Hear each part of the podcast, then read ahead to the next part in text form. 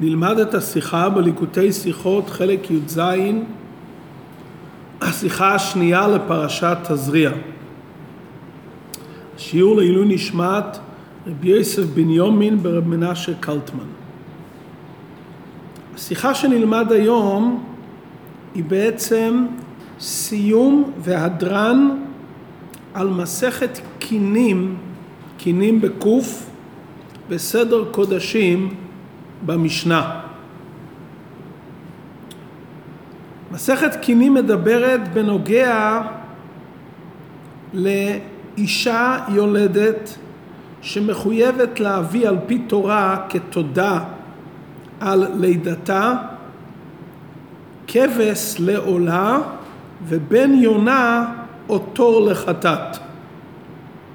ואם אין באפשרותה להביא שא, היא יכולה להביא שני, שתי תורים או שני בני יונה, אחד לעולה ואחד לחטאת.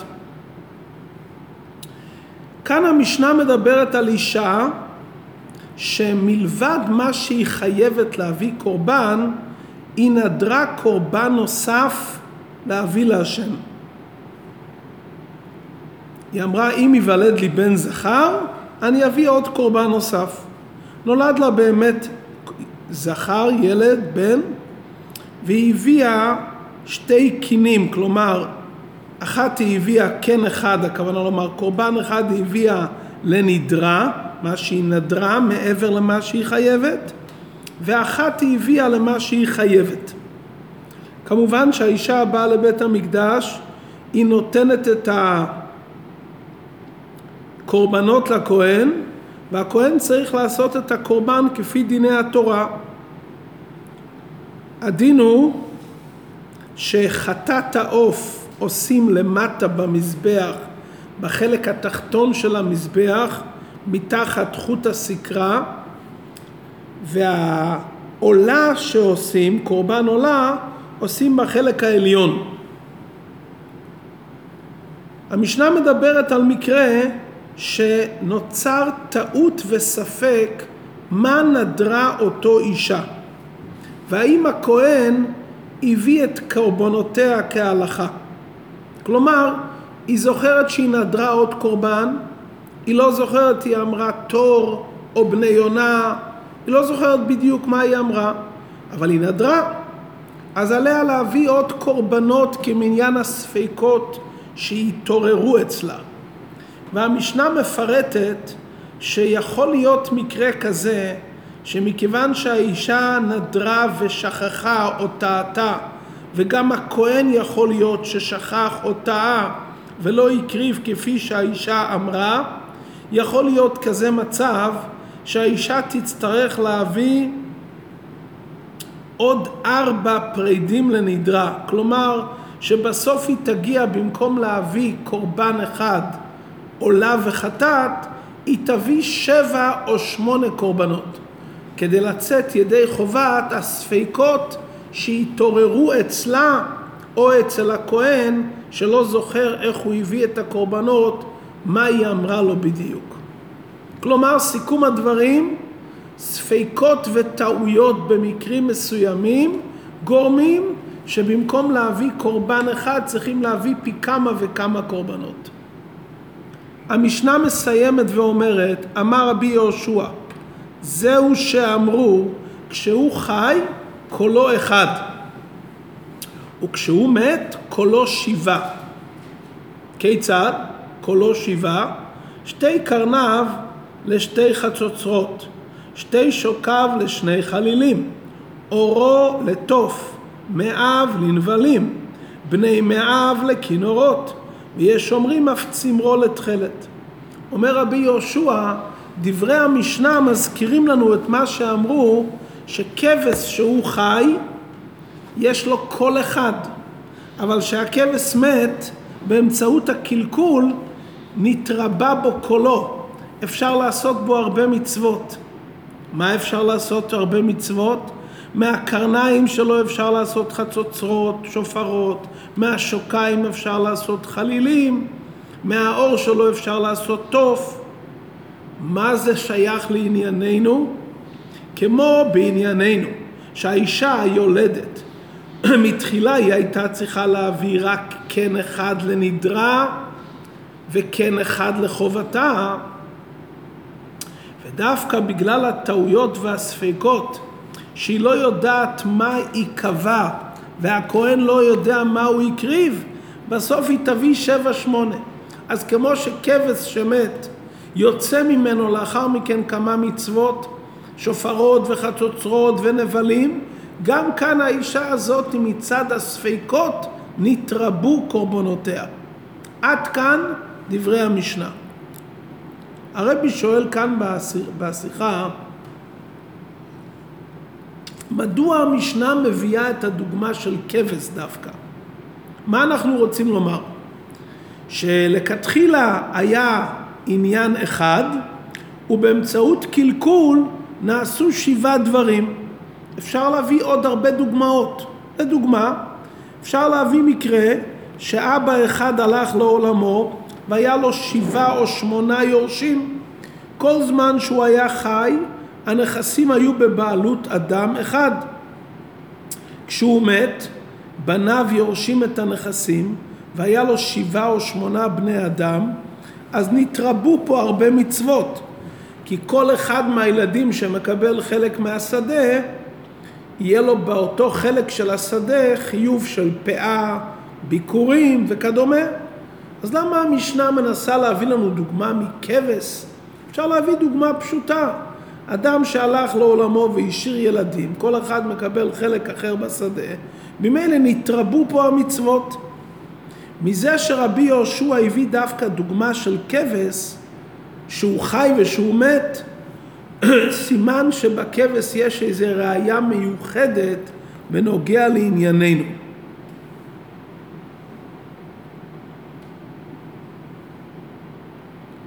ובכלל, שמביאים משל, המשל בא להוסיף דבר שלא מובן בנמשל, מפני שהעניין הוא זר. מה פה לא מובן שהמשל מכבש מוסיף לנו ביור, וכדברי רבי יהושע זהו שאמרו. הוא לא אומר כמו שאמרו, למה הדבר דומה. כלומר, הוא לא בא רק לבאר את הדין של הקורבנות במשנה, אלא הוא בא ואדרבה לומר שעל פי הדין שיש במשנה בקינים, בטעות של האישה היולדת, יבואר מה שאמרו בנוגע לכבש שהוא חי כולו אחד. לכאורה הרי אצל כבש זה דבר טבעי ופשוט, אין פה שום איזה מורכבות שצריכים להסביר כאן. ואפילו אם כן, מה, המשנה באה לבאר לנו פתגמים שאומרים בעולם? בוודאי שמה שרבי יהושע אומר את הדוגמה מכבש חי, של אחרי מיתתו נהפך לשבעה קולות, זה לא רק משל סתמי להבין מה שאומרים בעולם. יש כאן עניין שנוגע לדין והלכה, ולכן המשנה אומרת זהו שאמרו. כלומר, לאחר שהבנו בדין יולדת שטעתה, אנחנו מבינים משהו בהלכה בעניין של כבש. עלינו להבין איזה עניין הלכתי יש בכבש שלומדים כתוצאה מהטעויות שנוצרו אצל האישה, שכל הקורבנות שבאו בהמשך לזה, דינם כקורבנות ובאים על הספק. בהמשך המשנה, בסיום המשנה, נאמר כך: רבי שמעון בן הקשיא אומר, זקני עם הארץ, כל זמן שהם מזקינים, דעתן מתטרפת עליהם. שנאמר מסיר שפה לנאמנים וטעם זקנים מכך. אבל זקני תורה אינו כן, אלא כל זמן שהם מזקינים דעתן מתיישבת עליהם, שנאמר בישישים חוכמה, באורך ימים תבונה. כלומר, אנחנו רואים שאנשים שהם עמי הארצות, שהם מזדקנים, הם נהיים יותר מבולבלים. זקני תורה, כמה שהם יותר זקנים, דעתם מתיישבת עליהם יותר. מה זה קשור לדין של יולדת, שזה בא בהמשך? מבארים המפרשים שגם זה דומה למה שדיברנו לעיל. כמו שהבאנו דוגמה מכבש, שהוא מת, אז מהאיברים שלו, מהקרניים והשוקיים והמעיים, הגענו לידי שבעה קולות, כך זקני תורה, כל זמן שהם מזקינים, שמצד אחד הם באים לידי תשות כוח, הם נחלשים. בכל אופן, למרות החולשה הפיזית, הם מוסיפים חוכמה. זה הסמיכות של הדברים, שהמשכיות מביאה לחוזק. זה לא שזקנה מביאה לחלישות. כמו שהספקות אצל האישה היולדת גרם שיש עוד קורבנות, כמו שהכבש לאחר מיתתו נהיו עוד קולות, כך זקני תלמידי חכמים, למרות תשות כוחם הפיזית, חוכמתם ודעתם מתיישבת. עד כאן דברי סיום המשנה. גם בזה עלינו להבין. מה נוגע כאן הדוגמה מזקני עם הארץ? הרי זקני עם הארץ זה הפוך. זקני עם הארץ אתה רואה שכל מה שהם מזדקנים הם מתבלבלים. המשנה הייתה צריכה להביא רק את הדוגמה מזקני תלמידי חכמים. כי בפשטות תשות כוח מביאה לתשות חוכמה. ואם המשנה רוצה בכל זאת להביא את זקני עם הארץ, הייתה צריכה להביא את זה אחרי הדוגמה מזקני תלמידי חכמים. כי המקרה שדומה לענייננו זה זקני תלמידי חכמים, שלמרות שהם מזדקנים ונחלשים, דעתם מתיישבת עליהם. ובסוף אולי להביא בדרך אגב גם את זקני עם הארץ, שזה דוגמה הפוכה. מסביר הרבי בסעיף ד' נקודת הדברים. יש לנו כאן חידוש נפלא. בעצם על היולדת מוטל להביא קורבן אחד, אחד לעולה ואחד לחטאת. ברגע שהיא נדרה להביא עוד קורבן, את צריכה להביא שתי פרידות לעולה. מצד הטעויות והספקות שנולדו אצל האישה ואצל הכהן, נתחדש שהאישה צריכה להביא עוד כמה קורבנות, שבעה או שמונה. נשאלת השאלה, איך אפשר לחייב אישה להביא קורבנות נוספים לבית המקדש בשעה שייתכן שהיא לגמרי לא מחויבת בהם? הרי יכול להיות שמה שהיא נדרה היא כבר הביאה וכבר נתחפר לה והיא יצאה ידי חובה כי הביאה את הדברים שהיא אמרה. ברגע שהיא מביאה עוד דברים בתור ספק, ויכול להיות שהיא כבר הביאה את חובתה, אז היא מביאה עוד קורבנות מיותרים לבית המקדש. יש לנו דין שאסור להביא חולין לעזרה. אסור להכניס סתם בהמה לעזרה. אז מה קורה כאן? יכול להיות שהאישה הזאת בכלל כבר הביאה את הקורבנות. ומצד הספק אומרים לה תביא עוד קורבנות, אסור להביא סתם חולין לעזרה. מה שלמדנו ניחא בנוגע לחטאת העוף שמגיע לספק, יש דין שספק יולדת, כלומר, אם לא בטוח שהייתה כאן לידה לפי גדרי ההלכה, אז התורה לומדת והתורה מחדשת שגם אם ספק שהיא נטמעה, היא חייבת להביא קורבן לכפרה. אז זה יש לימוד מיוחד בתורה שבספק יולדת אם היה פה לידה כראוי, היא צריכה להביא קורבן שיתיר לה לאכול בקודשים. כמו אשם תלוי, שהתורה מחייבת אדם להביא קורבן, אם יש לו ספק אם הוא חטא או לא. אז על פי תורה, התורה מחייבת שבמקרים של ספקות מסוימים, הקורבן מכפר על הספק. עד שיוודע לו בוודאות אם הוא חטא או לא. אבל כאן זה לא דומה לספק. כי כאן אין ספק. היא אמרה דבר ברור, ומצד מה שהיא אמרה, היא חייבת להביא רק קורבן אחד ועוד קורבן נוסף כי היא נדרה. איך נולדו הספקות? זה ספקות שהיא שכחה מה היא אמרה. זה לא ספקות בעצם, הכהן לא זוכר אם הוא עשה מה שהאישה אמרה לו. ובינתיים אתה מביא עוד קורבנות. אולי הקורבנות האלו מיותרים, ואתה עובר על עבירה של חולין באזהרה. ובכלל עלינו להבין מה הגדר של אותם קורבנות? הם ממש נחשבים כקורבן? הרי הם באים מצד ספק. האישה הרי לא נדרה אותם. מצד שאנחנו מסופקים והיא לא זוכרת מה היא אמרה, והכהן לא זוכר מה הוא עשה בדיוק, מביאים עוד קורבנות. על זה בא רבי יהושע ומלמד אותנו דין מחודש. זהו שאמרו כשהוא חי קולו אחד וכשהוא מת קולו שבעה. לכאורה יש כאן דבר והיפוכו. שבעת הקולות שיוצאים מהכבש אחרי מיתתו, שהם הקרניים לחצוצרות והשוקיים והמעיים, אין לזה שייכות לקול של הכבש. כשהכבש היה חי, היה לו קול אחד בפה. כשהוא מת, לא משתמשים בפה שלו, משתמשים בדברים שונים שהיו בו. כלומר, הדברים שנוצרו הם דברים מחודשים. כלומר, מיתת הכבש גרמה שהקול שלו בפה התבטל, ונוצרו קולות חדשים באמצעות הקרניים והשוקיים וכולי.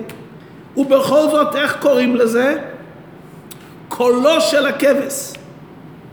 אומר רבי יהושע, מכאן תלמד גם בענייננו. למרות שהסיבה לקורבנות האלו זה ספקות שנתעבו לאחרי שהיא הביאה את הקורבנות המוטלים עליה, בכל זאת גם הקורבנות הללו הם בדוגמת קולו של הכבש, וחל עליהם גדר חובה כמו הקורבנות הראשונים. זה מה שרבי ישוע בא לחדש. כמו שהכבש אתה קורא לו שזה קולו, למרות שבעצם זה דברים מחודשים שנוצרו לאחרי מיתת הכבש, ובכל זאת אתה קורא לזה קולו של הכבש, כך גם בענייננו הקורבנות המחודשים הללו הם ממש גדר חובה כקורבנות ראשונים. ישאל השואל, איך זה יכול להיות? הרי סיבת הקורבן זה רק ספק, אז איך הקורבן יכול להיות שווה בקדושתו לקורבן שהוא חובה לכתחילה? ההסבר לכך, מצינו כמה דוגמאות שלפעמים המסובב מהסיבה יותר חזק מהסיבה. לדוגמה, איפה מצינו שהתוצאה והנגרם יותר חזק מהגורם?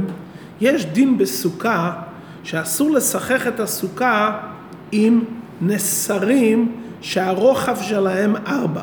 מדוע? כי נסר, כלומר חתיכת עץ שהרוחב שלה ארבע, היא לא דומה לסכך, היא דומה לתקרה. ההלכה אומרת שאם האדם לקח את הנסר הזה והפך אותו על הצד, ואז פתאום הרוחב הוא לא ארבע, כי הוא העמיד אותו על הצד, והצד, העובי שלו הרבה יותר קצר. אם האורך שלו ארבע, אז הרוחב יכול להיות טפח או אפילו פחות מזה. הדין שגם אם הוא יעמיד את הנסרים, את החתיכות עץ על הצד, עדיין זה פסול לסכך הסוכה. ומדוע? מכיוון שיש על זה שם פסול, אז זה נעשה כמו שפודין של מתכת שהם פסולים. מה אנחנו רואים מכאן?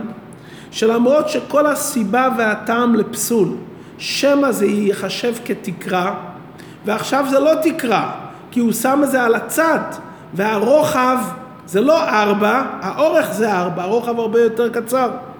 בכל זאת אתה קורא לזה כמו שפודים של מתכת. כלומר חל על זה פסול בעצם, למרות שכל הסיבה זה מצד תקרה, וכאן זה לא כתקרה, כי אתה לא שם את זה לאורך, אתה שם את זה לרוחב. אנחנו רואים שהתוצאה יכולה להיות יותר חמורה מהסיבה.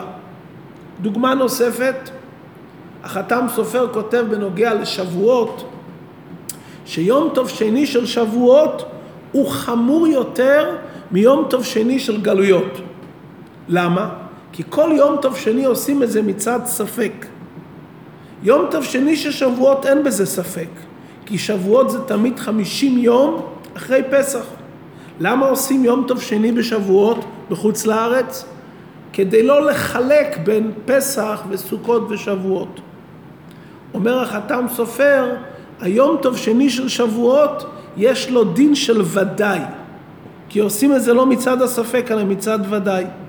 מה רואים כאן? שהיום טוב שני נהיה יותר חזק מהסיבה. הרי כל הסיבה שעושים יום טוב שני של שבועות זה כדי לא לחלוק במועדות. במועדות אבל זה נשאר ספק. כאן זה לא ספק, כאן זה ודאי. כי הרי היום הנוסף אנחנו יודעים בבירור ששבועות היה אתמול. אבל כדי שלא לחלוק במועדות, יש לו דין של יום טוב ודאי. אם כן מצינו בהלכה שיכול להיות תוצאה ונספח מסובב מהסיבה שבעצם יהיה לו תוקף יותר מהסיבה. כן הוא גם בענייננו, שהקורבנות הנוספים שהאישה מביאה מצד הספק, דינם חובה כמו הקורבן הראשון שהיא הביאה. ועל דרך זה לצד השני, שהמשנה מדברת את הדינים האלו של טעויות בדיני קינים של יולדת, היא אומרת זהו שאמרו. כלומר מכאן לומדים גם על כבש, בבחינת בא ללמד ונמצא למד. מה זה נוגע לכבש? יש דין בכבש שכבש שעבדו אותו לעבודה זרה פסול למזבח. מה יקרה אם הכבש הזה, שחטו אותו, האם יש שינוי לנאבד או לא? כלומר, מישהו השתחווה לבהמה ואחר כך גזזו לה את הצמר. מותר להשתמש בצמר הזה לתכלת לציצית? או לדוגמה הפוך, קרניים, אחרי שהשתחוו לה, האם מותר את הקרניים האלו להשתמש לחצוצרות, השוקיים לחלילין? מה השאלה כאן? האם נשאר הפסול על הכבש, ומכיוון שעבדו אותו לעבודה זרה, אז גם אחרי שהוא מת אי אפשר להשתמש שום דבר ממנו למצווה, או תאמר, מתי שעבדו אותו היה כבש חי, עכשיו הוא מת, כבר מותר להשתמש בקרניים שלו למצווה. וכאן יהיה לנו השלכה מעשית בנוגע לענייננו. החצוצרות הם נפרדו מהכבש. והשבעה קולות הם לא קולות של הכבש, הם קולות של חצוצרות חלילין. בכל זאת אומרים שהם הקול של הכבש. אז גם בענייננו, מכיוון שהכבש הזה נאבד לעבודה זרה, גם החצוצרות והתכלת שיעשו מהכבש אחרי שהוא מת, יהיו אסורים. כי זה נמשך לכבש בתור חי. אם כבש כזה עבדו אותו לעבודה זרה, אז למרות שמה שנוצר ממנו אחרי מיתתו זה דברים חדשים, בכל זאת גם זה יהיה אסור. והאיסור הזה אפשר ללמוד את זה בשני אופנים. האם זה מכיוון שהוא נאסר שהוא היה חי, אז הוא נאסר לגבוה, אבל אין על זה שם של עבודה זרה, אבל מכיוון שהוא נאסר לגבוה אסור להשתמש בו, או שהקרניים של אותו כבש זה בדיוק כמו הכבש עצמו, וזה חל על זה שם עבודה זרה, זה מאוס. אתה לוקח את הקרניים האלו של הכבש, זה מאוס לעבודה זרה, בדיוק כמו הכבש בעצמו. וההשלכה המעשית פשוט. אם אתה אומר שהוא מציאות חדשה וזה לא הכבש, אז האיסור שלו זה רק מדי רבנן. אבל אם אתה אומר שהוא נעשה איסור בעצם, אז הוא אסור מדאורייתא ממש. וזה מה שרבי ישוע אומר, תדע שכמו שביולדת כל הקורבנות זה המשך של הקורבן הראשון, למרות שזה התעורר מצד הספק, גם בענייננו. כל מה שנוצר בעקבות הכבש שנאבד, אפילו שהקרניים והשוקיים נשתנו ונעשו מציאות חדשה, בכל אופן יש עליהם פסול עצמי מן התורה. הם נעשו כמו שפודין של עבודה זרה, יש עליהם שם של עבודה זרה, אנחנו לא מתחשבים בזה שהכבש מת ויש כאן כרגע מציאות חדשה, אלא כמו שהכבש בחייו היה איסור מוחלט, גם הדברים האלו אסורים לחלוטין. עד כאן הסברנו את הקשר בין הכבש למקרה של המשנה בספקות, אבל יש עדיין הוספה. בכבש יש שינוי אחד, שהוא חי ושהוא מת. כאן במקרא, בדין של המשנה, מדובר על כמה פרטים שיש לנו ספקות שהתעוררו פרט אחרי פרט. וכל ספק גורם שצריך להביא עוד קורבן. על זה מובא בהמשך המשנה זקני עם הארץ כל זמן שמזקינים. מה זה כל זמן שמזקינים? זה לא שינוי חד פעמי. בזקני עם הארץ וזקני תלמידי חכמים, כל יום שהם מזדקנים, אז הם נהיים יותר חלשים. אז יש כאן חולשה מתמשכת, כמו במקרה של הכבשים, שבכבשים אתה אומר, כמו במקרה של הספקות של היולדת, שכל ספק עוד פעם מתעורר עוד ספק אם צריך להביא קורבן. בדרך כלל זקנה גורמת לתשות כוח, על פי טבע נגרם חולשה בשכל, כך אנחנו רואים בזקני עם הארץ. בזקני תורה לא רק שהם לא נחלשים, הם אדרבה עוד מתחזקים יותר ויותר. כלומר למרות חלישות גופם תרבה חוכמתם ויתחזק שכלם. כל זמן שהם מזקינים, כל יום ויום הגוף נהיה יותר חלש, ועל פי טבע היה צריך להיות שהשכל יחלש, ובכל אופן אתה רואה שדעתם מתיישבת עליהם יותר. זה דוגמה לענייננו שגם קינים שמתווספים כל פעם עוד ספק, דינם כקורבן הראשון. עד כאן ביאור דברי המשנה. מבאר הרבה בפנימיות העניינים סדר קודשים מורה על עם ישראל שהוא גוי קדוש והיולדת זה סמל הגאולה של עם ישראל, הגלות נמשלה לעיבור והגאולה ללידה. אומר רבי יהושע, מה מחזיק את עם ישראל בזמן הגלות? להביא אותם לעניין היולדת, לגאולה? זהו שאמרו שהוא חי קולו אחד וכשהוא מת קולו שבעה.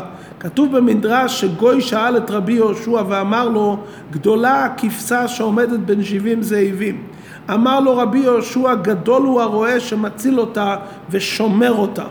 נשאלת השאלה שעם ישראל הם כבש חי שהם חיים עם אבות העולם אברהם יצחק ויעקב.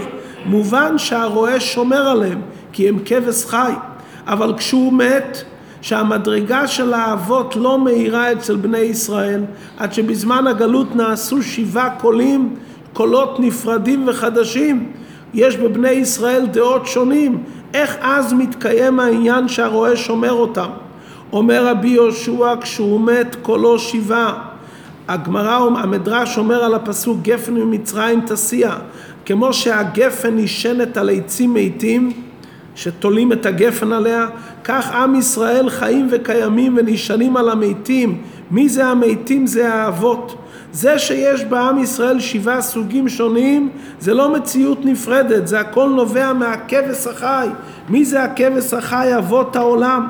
וכמו שאצל אבות העולם היה כל אחד לאבינו שבשמיים, גם עם ישראל בכל הגלות שמתחלקים לשבעה קולות שונים, בכל אופן בתוך כולם נמצא קולו אחד לאבינו שבשמיים. מה זה הקול? הקול קול יעקב שבזכותו אין ידי עשיו שולטות ולכן הרועה שומר אותם ולכן רבי יהושע אומר כשהוא מת גם בזמן הגלות אנחנו נשענים על אבות העולם שהם חיים ושבעת חילוקי המדרגות בעם ישראל חיים וקיימים בזכות האבות. מתעוררת השאלה, נכון הרועה שומר אותנו בזכות אבות העולם אבל עד מתי עם ישראל יהיו בין שבעים זאבים? למה הגלות היא כל כך ארוכה? על כך המשנה אומרת, כמו שזקנה בזקני תלמידי חכמים מוסיפה חוכמה ותבונה, כך גם שהגלות היא יותר ארוכה מתווסף עוד ניצוצות.